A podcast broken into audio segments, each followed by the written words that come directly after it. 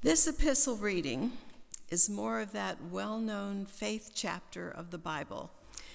It's about God's people of old who live by faith and the God who is faithful to a thousand generations. By faith, Abraham obeyed when he was called to go out to a place that he was to receive as, as an inheritance. And he went out not knowing where he was going. By faith, he went to live in the land of promise, as in a foreign land, living in tents with Isaac and Jacob, heirs with him of the same promise. For he was looking forward to the city that has foundations whose designer and builder is God. By faith, Sarah herself received power to conceive, even when she was past the age, since she considered him faithful who had promised. Therefore, from one man, and him as good as dead, were born descendants as many as the stars of heaven and as many as the innumerable grains of sand by the seashore. These all died in faith, not having received the things promised, but having seen them and greeted them from afar, and having acknowledged that they were strangers and exiles on the earth. For people who speak thus make it clear that they are seeking a homeland. If they had been thinking of that land from which they had gone out, they would have had opportunity to return. But as it is, they desire a better country, that is, a heavenly one. Therefore, God is not ashamed to be called their God, for he has prepared for them a city. By faith, Abraham, when he was tested, offered up Isaac and he who had received the promises was in the act of offering up his only son, of whom it was said, Through Isaac shall your offspring be named. He considered that God was able even to raise him from the dead, from which, figuratively speaking, he did receive him back. By faith, Isaac invoked future blessings on Jacob and Esau. By faith, Jacob, when dying, blessed each of the sons of Joseph, bowing in worship over the head of his staff. By faith, Joseph, at the end of his life, made mention of the exodus of the Israelites and gave directions concerning his bones. This is the word of the Lord. Thanks be to God.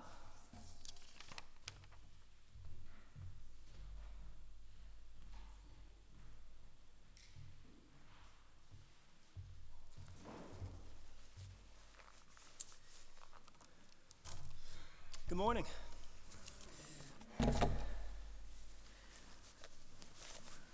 Well, let us pray.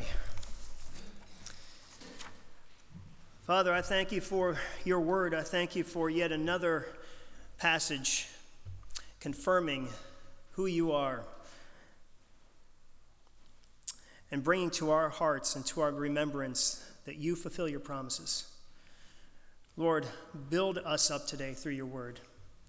Anchor us into the truth of your promises. And Lord, let us go from here with our eyes focused on Christ, the author and finisher of our faith. It's in His name we pray. Amen. Yes, we continue in uh, Hebrews 11. I've been enjoying working through this, this passage here, this, this uh, um, chapter. And uh, also, it's really kind of worked with this morning's Sunday school class, which I want to encourage everyone to, to come and study the Heidelberg Catechism with us on, Saturday, on Sunday mornings. Um, there are a number of elders and other brothers who are going to be teaching, and um, I think it's going to be a real rich time. There's, there was a lot of good discussion this morning, uh, but really something to help us get to understand what it is that we believe and how it is applied to our lives. And hopefully it's challenging, hopefully it's encouraging as well. So join us next week at 9:15 in the gallery. So in 1935, T.S. Eliot, who happened to grow up just down in the central West End here, uh, he wrote a play about the martyrdom of the Bishop of Canterbury named Thomas Becket. The title was A Murder in the Cathedral. And this play takes place primarily on the preceding on the days preceding his martyrdom or his murder in Canterbury Cathedral and ends on that very day, December 29th of 1170. And during this time, after Becket returns from his exile and, and is greeted by the priests and is contemplate, he's also greeted by knights that come from the king, who was Henry II at the time. And there was a lot of friction between Becket and the king at this time. Becket was contemplating that he was probably going to die, or something bad was going to happen to him, as uh, been ruled by the king. And these knights were here to deliver. So while Becket was contemplating this, he is visited in the play by four tempters, kind of a personification of his own heart. The first tempter comes and tempts him to escape by indulging in sensual pleasure or fleshly pleasure. The second tempter tempts him with power, to align with the king, to put aside his, his, his faith in some areas and to align with the king so that he may have greater power.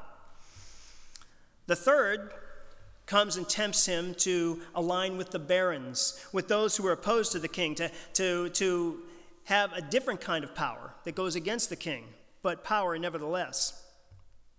And then there's a fourth that Thomas didn't expect.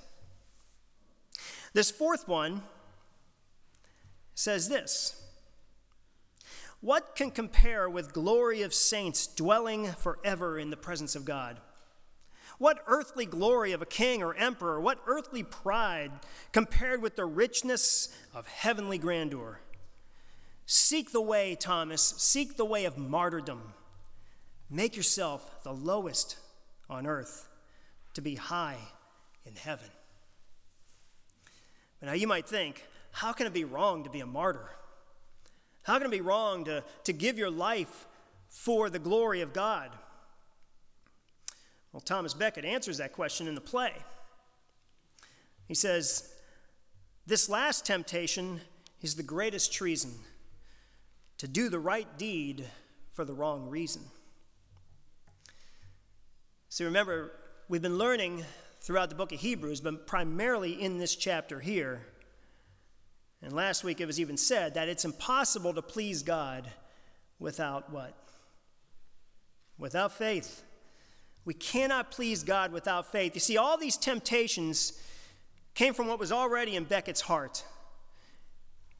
Even the temptation to become a martyr because it was his opportunity to rule from the tomb, so to speak to have a greater place before God, to have higher honor before God. Not unlike what the disciples wanted to, to sit at the right hand and left hand of Jesus. They didn't want to die for it necessarily, but they were wanting that, that high place in heaven. It was the temptation to do the right thing for the wrong reason. Now, I've been quoting Martin Luther a lot in this, in this series, and I'm going to quote him again today. Um, Luther says that Scripture describes man as so curved in upon himself that he uses not only physical but even spiritual goods for his own purposes, and in all things seeks only himself. Scripture describes man as so curved in upon himself that he uses not only physical but even spiritual goods for his own purposes, and in all things seeks only himself. So we find it difficult. I think we can relate to this. I certainly can. We find it difficult to escape the desire to serve our own self interest, even in our most sacrificial and charitable moments. I think that's why the Lord says he loves a cheerful giver. One who is giving out of the heart, out of true generosity, true love. But the Hebrews, they were also struggling with their own self interests. You see, we, we think of them as wanting to turn away from God completely. They weren't wanting to turn away from God completely. They weren't wanting to, to leave Yahweh. They, they wanted to serve Him in ways that were convenient for them. They wanted to serve him in ways that worked best for them in the midst of oncoming uh, persecution. And they were questioning, they were doubting, they were fearing this difficult path of Christ that was now laid before them by the author. The enemy uses this inward curve toward ourselves. He uses this in two different ways. He uses it, number one, so that we may serve ourselves.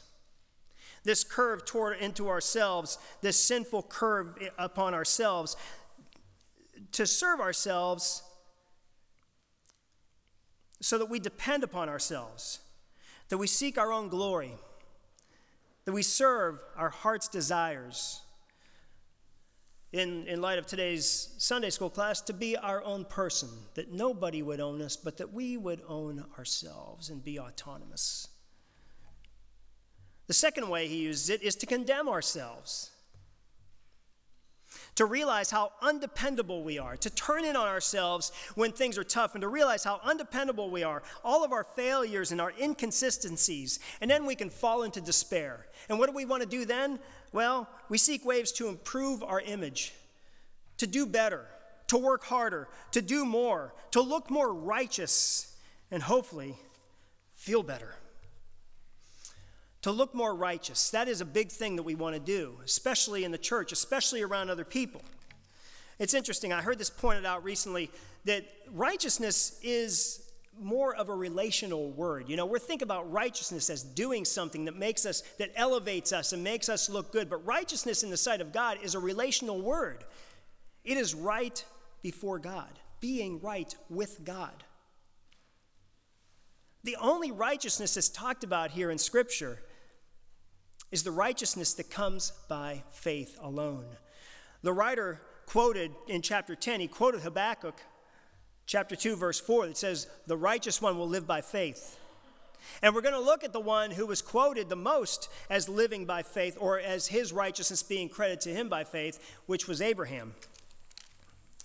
The author is using this chapter here, as we said last week, to define to, to create endurance or to help to, to lift up the, the Hebrews, to help them to endure, to persevere. But he's also helping in that, he's helping them to change the curve, to change the curve more from themselves and out to the Lord.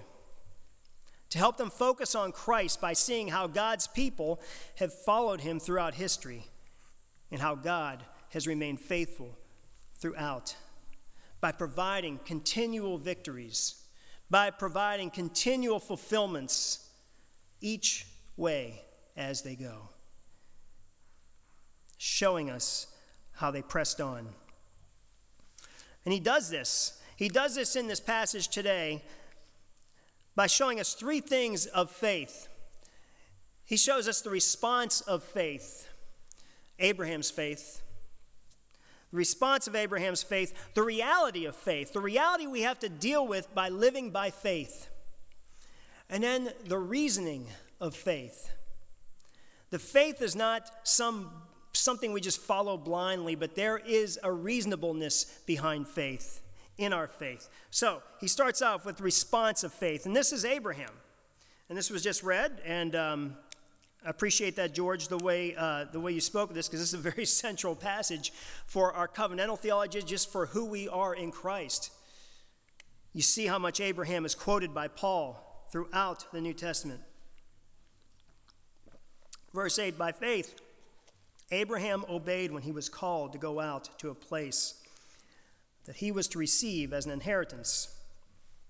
And we just read this when the Lord said to Abraham, Go from your country and your kindred and your father's house to the land I will show you, and I will make of you a great nation, and I will bless you and make you, make you your name great so that you will be a blessing. Verse 4 says, So Abraham went, as the Lord had told him, and Lot went with him.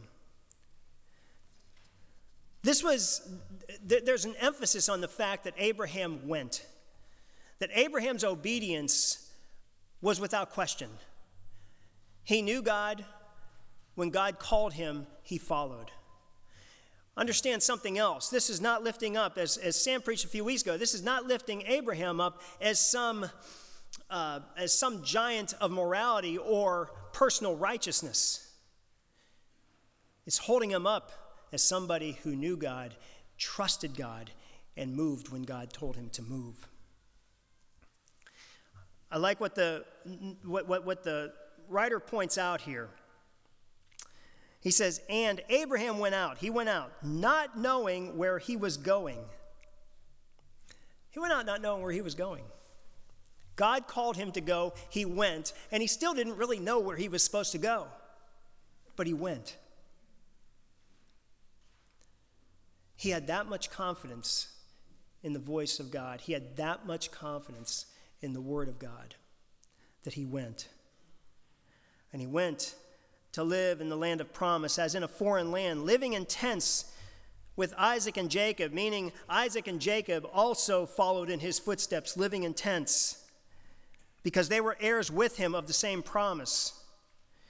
And what were they doing? They were looking for something better. He was looking forward to the city that has foundations.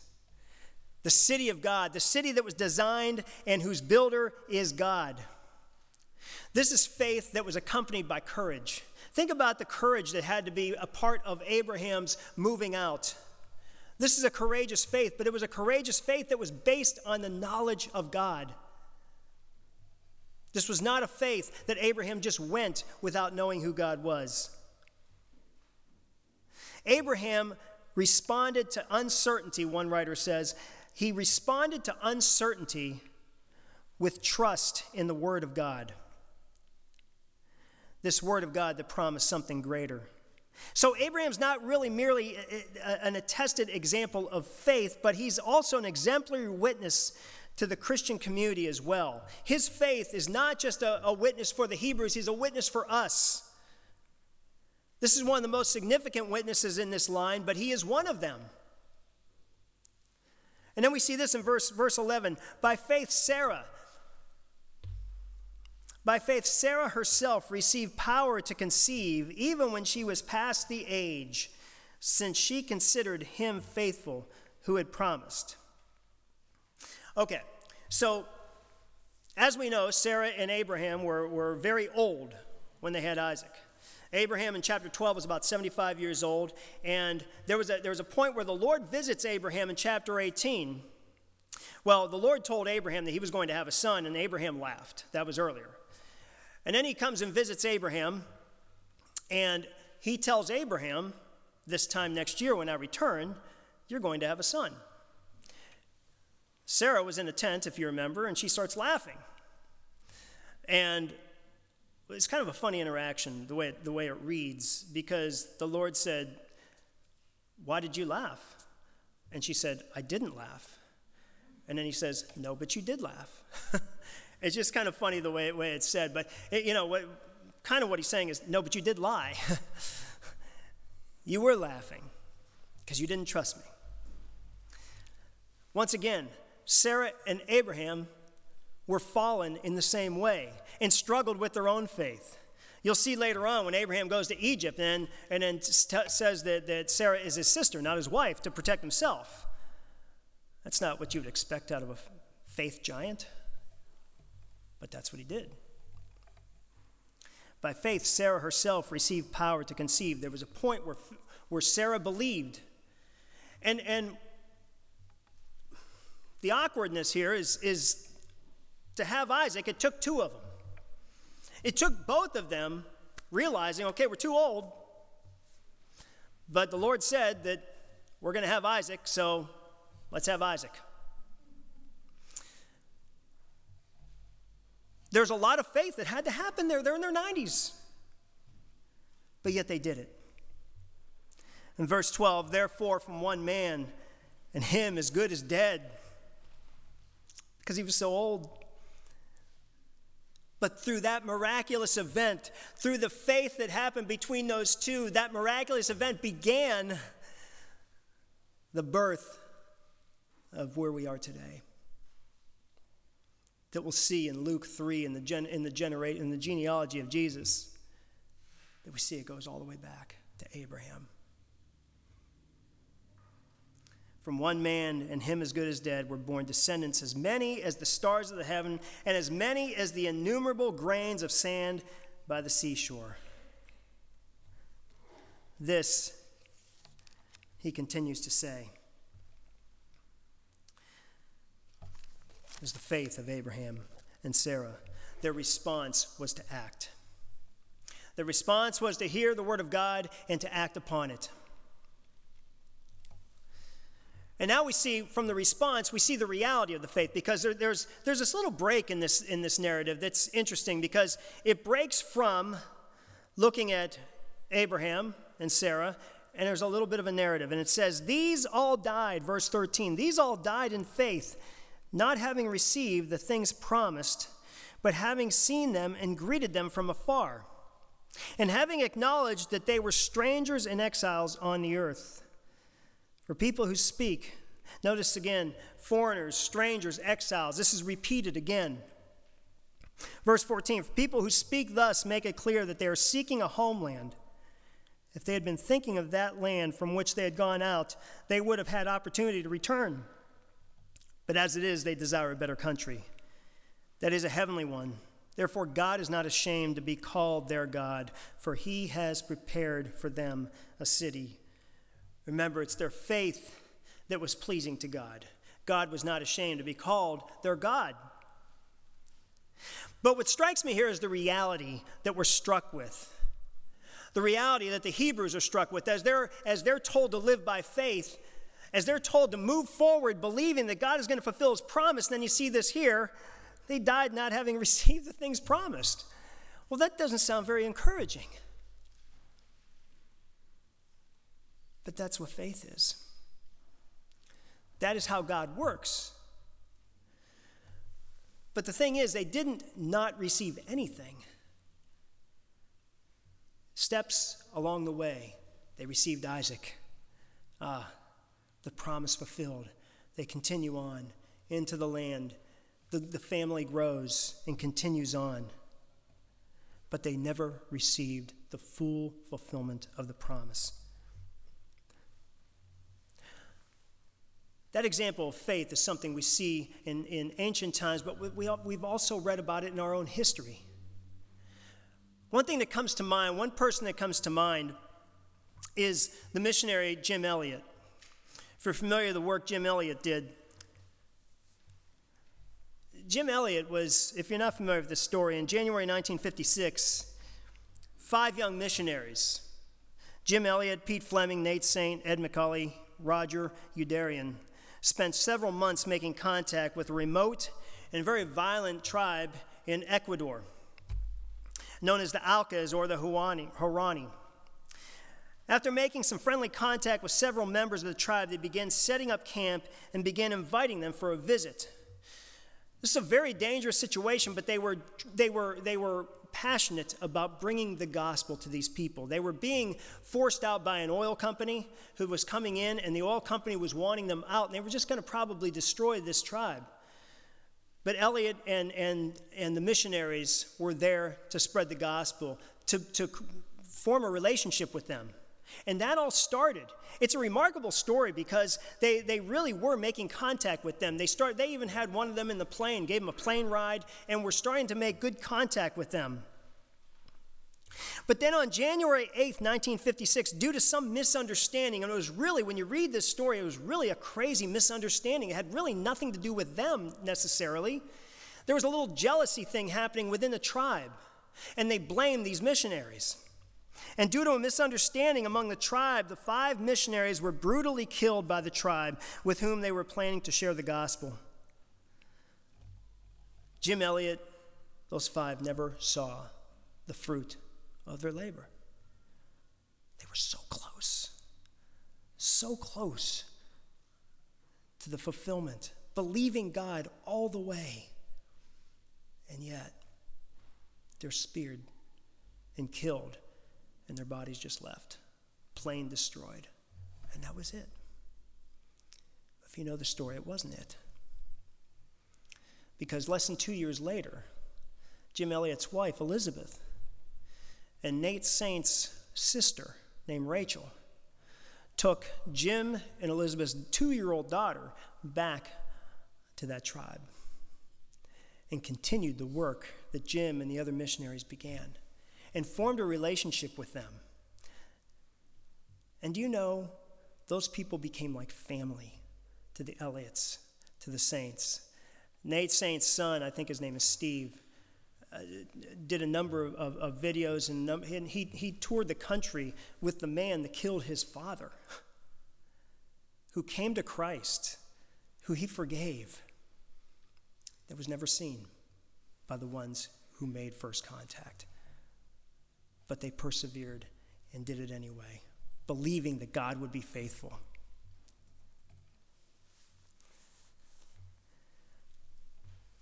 There's a reality to the faith that we step out in, brothers and sisters. There's a reality in everything that we do. If we're doing it believing God, we don't necessarily believe that God is going to completely fulfill what He says He's going to do because He sees things in the big picture. He, say, he sees things for the long haul, and He has His ways of doing it, and we trust and we go forward. But we trust and we go forward, understanding that faith is not something that we just blindly do. There's knowing, there's hearing, and there's believing, coming to know Jesus, understanding how God works, getting to know Him, and when we get to know Him, we act. And listen to what, what Paul says about Abraham in Romans 4. Well, I'm sorry, let, let me start with verse 17 here. By faith, Abraham, when he was tested, offered up Isaac. And he who had received the promises was in fact was in the act of offering up his only son, of whom it was said, Through Isaac shall your offspring be named. Now, of course, that seems awfully unreasonable, doesn't it? But, verse 19, he considered that God was able even to raise him from the dead, from which, figuratively speaking, he did receive him back. Isaac was as good as dead to him. By faith, Isaac invoked future blessings on Jacob and Esau. By faith, Jacob, when dying, blessed each of the sons of Joseph. Why was Abraham so quick? Why was it, I, don't want to say easy because it wasn't easy, it was, it was very difficult. But why did he even go forward with, with, with offering up Isaac? Romans 4, Paul says this speaking about faith, he says, in order that the promise may rest on grace and be guaranteed to all Abraham's offspring, not only to the adherent of the law, but also to the one who shares the faith of Abraham, who is the father of us all. As it's written, I've made you the father of many nations in the presence of the God in whom he believed, who gives life to the dead and calls into existence the things that do not exist. In hope, he believed against hope that he should become the father of many nations, as he had been told, so shall your offspring be. Verse 19, he did not weaken in faith when he considered his own body, which was as good as dead, since he was about a 100 years old, or when he considered the barrenness of Sarah's womb. No, unbelief, no unbelief made him waver concerning the promise of God, but he grew strong in his faith as he gave glory to God, fully convinced he was fully convinced that God was able to do what he had promised. Why did he offer go to offer up Isaac? Because he was fully convinced that God was not going to forsake his promise. He was not going to forsake his servant. He was going to do what he was going to do, but he was going to trust Abraham was going to trust God either way and move forward in faith. He was fully convinced. That is why his faith was counted to him as righteousness. But the words it was counted to him, they weren't written for his sake alone, but for ours also. It will be counted to us. Righteousness, right with God, will be counted to us who believe in him who raised from the dead Jesus, our Lord, who was delivered up from our trespasses and raised for our justification. Now, our faith is not a blind faith by any means. And that is not what the writer is saying here by telling the Hebrews to have faith. He's demonstrating that the faith that, he is, that was witnessed throughout generations was a faith that could be known, and it was made by a faithful and promising God, one who carries out his promises. The writer's trying to show the Hebrews and us that we're not without witnesses when he's calling us to live by faith. Witnesses from the ancient past, but also witnesses from our recent past. You know what I love is many of you here have testimonies of how God has been faithful to you. It's important that we hear those. It's important that we hear the word of God and, and, and how he fulfilled his promises in the past. It's important that we hear how God is fulfilling his promise in you, how God is fulfilling his will in you, how he's carrying out the gospel in the people of his church. We need to do that again. We haven't done that in a while. We need to hear from each other. Here's Psalm 145. Excuse me. 4 through 9. One generation shall commend your works to another, and shall declare your mighty acts. On the glorious splendor of your majesty and on your wondrous works I will meditate. They shall speak of the might of your awesome deeds, and I will declare your greatness. They shall pour forth the fame of your abundant goodness, and shall sing aloud of your righteousness. The Lord is gracious and merciful, slow to anger, and abounding in steadfast love. The Lord is good to all, and his mercy is over all that he has made. Some of us this morning are in fear of an unknown future.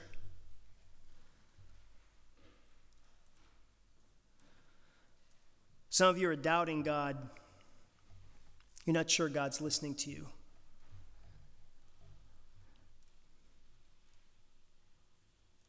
the fear that you have, the doubt that you have.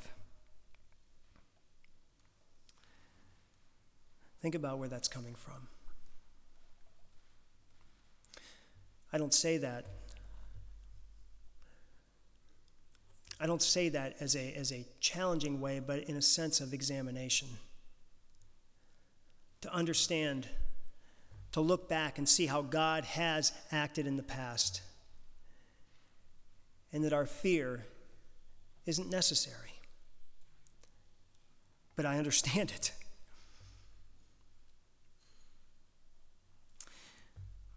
But I think it's good for all of us to examine ourselves and, under, and wonder where are we placing our faith?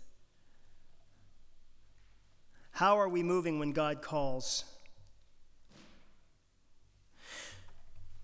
as he's pointing out Abraham, he's looking to what Abraham was pointing to, the whole promise of what Abraham was pointing to, what Abraham's life was all about, and this promise came to a significant point in Christ.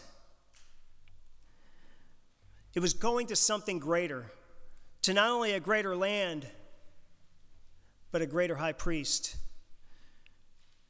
We now have that something greater, that vision of the promise a greater understanding of the way and a greater knowledge of the Savior who came for us. Abraham lived in a foreign land, pitched his tent in a foreign land. Jesus is our ultimate example of the one who lived as a stranger in the promised land. By dwelling or tabernacling among us, Christ became the ultimate example of the one who lived in tents in the land that was, by all rights, his.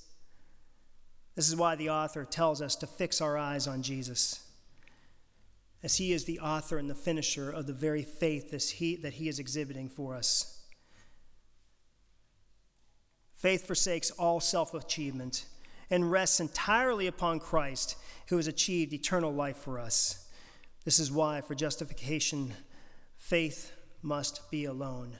This is why, for our righteousness, faith must stand alone.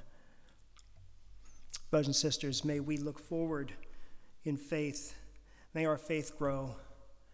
And may we encourage one another in Christ. Pray. Father, thank you for your word. Lord, we all struggle with fear, with doubt. Lord, I ask that you would help us to fix our eyes on you, especially in those times of fear, especially in those times of uncertainty when we don't know what's going to happen. Lord, you know that we are scared in those times. Comfort us by the only comfort that brings true comfort, and that is by your Holy Spirit and by your word. And it's in Christ's name we pray. Amen.